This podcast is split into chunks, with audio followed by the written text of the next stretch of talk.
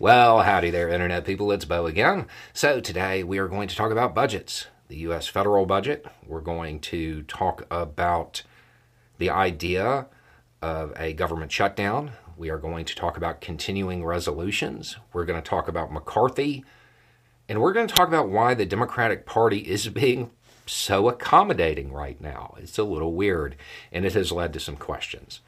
Um, okay, so for background, the current federal budget it runs out. Uh, I want to say September 30th, um, and it is unlikely that the Democratic Party in the Senate and the Republican Party in the House are going to be able to work out any kind of functioning budget during this period. Why? Because inside the Republican Party in the House, there's a bunch of hardliners there's a bunch of people who are far, far, far right. There's not a lot of them, but they have a lot of influence. So their demands would kind of put Republicans in the House in a situation where if it was pushed at the moment, well, they might have to support things that are frankly absurd. But maybe there's another alternative and that's a continuing resolution. What is a continuing resolution? A mini budget, lasts for a few months. I, I want to say the one they are talking about would run through December. It would run through December. And McCarthy floated this idea, and it has been warmly received. And Democrats in the Senate are like, that's a good idea. I think even Schumer was like, yeah, you should do that. Um, and there's a lot of people who follow politics asking why. Because realistically, if the Democratic Party played hardball right now, it would lead to a government shutdown and it would widely be perceived as the Republican Party's fault because it would be the Republican Party arguing in the House, unable to put anything forward. This is good news for the Democratic Party, right? It is. It is. While it might be good news for the Democratic Party, it's bad news for most of the country. So there is a there's at least an element of the Democratic Party putting country over party, which is nice. You know, we haven't seen that a lot from American politicians over the last few years. Um, but there's something else. There's something else at play, and there's a reason why the Democratic Party is like, yeah, let's let's just move this down the road a little bit. What would change? That's the part you have to ask. What's the piece of information that's missing here? What would change between right now and December? There's not it would be the same people, right? And it would be.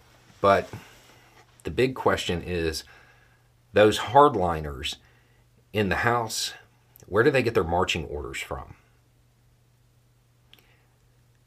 Right now, McCarthy seems to be of the belief that there might be a certain prominent Republican who has a lot of sway over the far right that may lose that sway between now and December.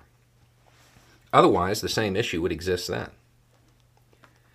So, it, it appears that at least some people believe that that prominent Republican, their support will collapse. And those people in the House who have been riding his coattails mastering social media, learning how to control and provoke outrage, well, they may not have as much support either. Because if you're riding somebody's coattails and they trip and fall, well, you go down with them. It certainly appears to me that McCarthy might be uh, might be of the opinion that the far right element within the Republican House is going to have a lot less influence in. And he's just delaying the budget until that happens. If he tried to do it right now, if he tried to push through a real budget, Republicans in the House would have to go along with it. Otherwise, he personally would be blamed because it would just pass with Democratic Party votes. That would look bad on him. The reason Republicans might object to it is because of the hardliners and their ability to control social media and control the narrative. If those hardliners lose influence, well, a real budget might be able to go through. That appears to be what he is angling for. And that's why the Democratic Party is accommodating here.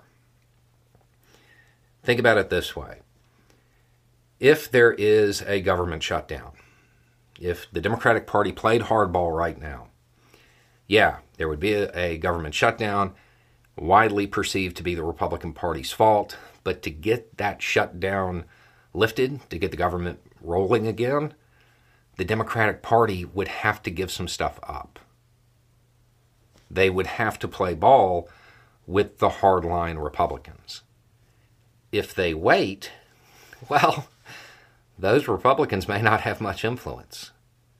And they would be able to get a budget that is more reflective of what the American people want rather than what hardliners who realistically want things to go bad for the American people right now want. They want things to go bad because then they can blame it on Biden and it helps their side. The the move here, the delay here is really based on the hope that the far right Republican Party that it's going to lose its influence between now and December. Anyway, it's just a thought. Y'all have a good day.